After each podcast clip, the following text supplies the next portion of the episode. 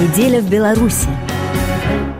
Геннадий Шарипкин. В новый состав белорусского парламента не прошел ни один альтернативный власти кандидат. Удаления наблюдателей начались после выступления Александра Лукашенко на своем избирательном участке. К основному дню голосования Центр избирком рапортовал о 35% избирателей, проголосовавших досрочно. При потоке информации о принуждении студентов, сообщениях наблюдателей и странностях вроде перевернувшегося ночью государственного флага в опечатанном помещении для голосования. Утром 17 ноября свое слово о нарушениях и скандалах сказал журналистам Александр Лукашенко. По его словам, ему стало известно о шести таких случаях. Надо потерпеть. С ними мы разберемся. Вот проведем выборы и разберемся. Но я вчера, позавчера, во второй половине дня через главу администрации, она присутствует, отдал распоряжение, прежде всего, милиции и спецслужбам пресекать жестоко подобные вещи. Особенно, когда начинают третировать семью, чтобы они мне не жаловались. Я обязан их защитить. Жестко, это значит, если какой-то, извините меня, мудак или придурок начинает бросаться на избирателей, чтобы ему вставили мозги так, чтобы ему больше этого не хотелось. Вы понимаете, о чем я говорю? Вы знаете, как это умеют милиционеры делать.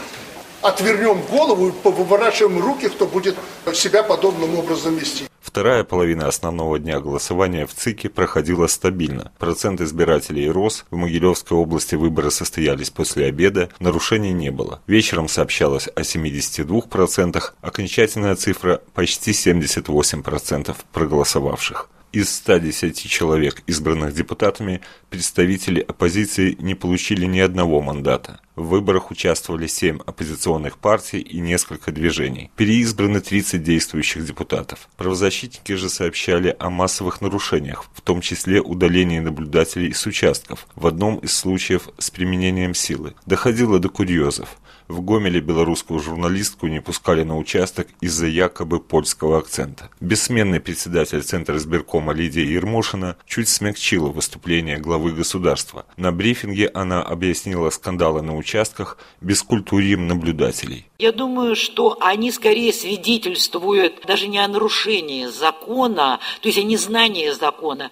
Это полное отсутствие собственной внутренней культуры. Бескультурие этих граждан, вот и поведение такое. Я думаю, что они точно так же ведут на кухне с женой. У властей сдали нервы, говорит в интервью РФИ национальный координатор компании «Право выбора-2019» Александр Силков. Нам повезло, что в девяти округах мы сделали сплошное наблюдение. Каждую секунду присутствует наблюдатель. И когда мы показали, что выборы в палату представителей могут не состояться, и власть поняла, что нужно сделать все возможное, чтобы независимых наблюдателей не было во время подсчета. Самое, может, здесь чудовищно, когда после этой отмашки не было вообще понятия открытого гласного подсчета голосов везде каждому наблюдателю, председателю комиссии, а ему свидетели не нужно. Он понимает, что он совершает уголовное деяние. Они сделали так, чтобы никто не видел подсчета голосов, и цифры уже писались, доведенные сверху. Там уже, уже как вам сказать, с выборами они вообще были не связаны, вот полностью. Они не ожидали, что мы будем наблюдать не просто вот брать из 35 участков округа несколько, а мы просто закрыли весь округ. Вот когда его закрыли, тогда все начало выходить. Уже не скажешь, что, знаете, у вас такая явочка, а на соседнем другая.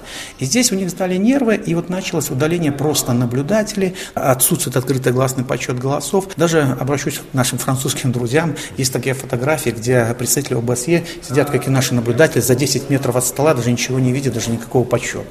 По мнению Силкова, впрочем, как и многих белорусских экспертов, жесткие действия на участках, накручивание цифр голосования и тому подобное объясняются тем, что власть прекрасно знает реальные цифры своей поддержки в обществе. Это похоже на зачистку поля перед президентскими выборами. Когда власть сама сильна, она может себе позволить пропустить оппозиционеров. А когда вы чувствуете, что вы слабы, и вы знаете, что вот эта система зиждется на 70 членов комиссии и также милиционеров, вы не будете допускать никакого мнения, чтобы все понимали, все под контролем, мы не дрогнем, наши напишут результаты.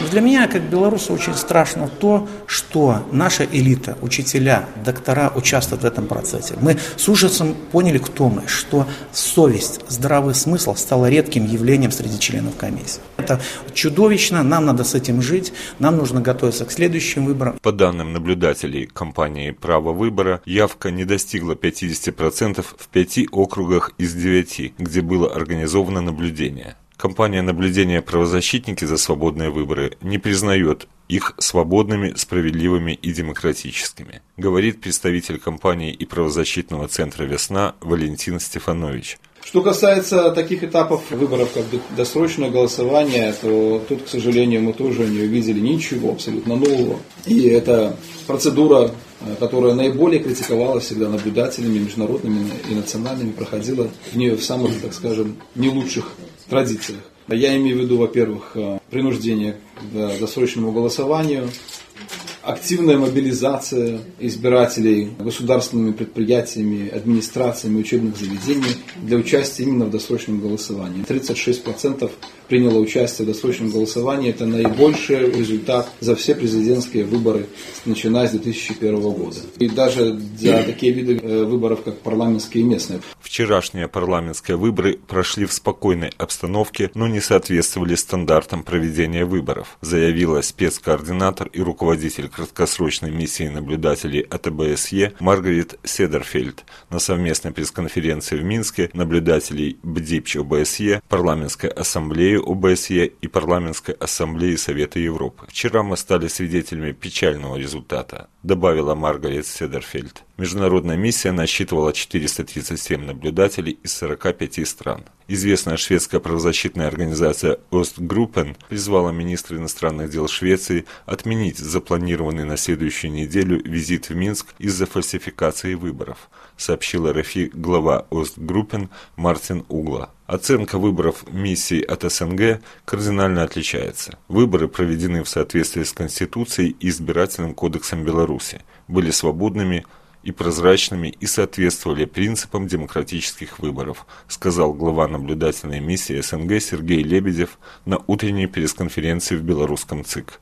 В своем часовом общении с журналистами на избирательном участке Лукашенко сообщил, посиневшими пальцами за кресло держаться не буду, но свою кандидатуру предложу на этих выборах. По его словам, крайний срок для проведения президентских выборов – конец августа 2020 года. Геннадий Шарипкин, РФИ, Минск.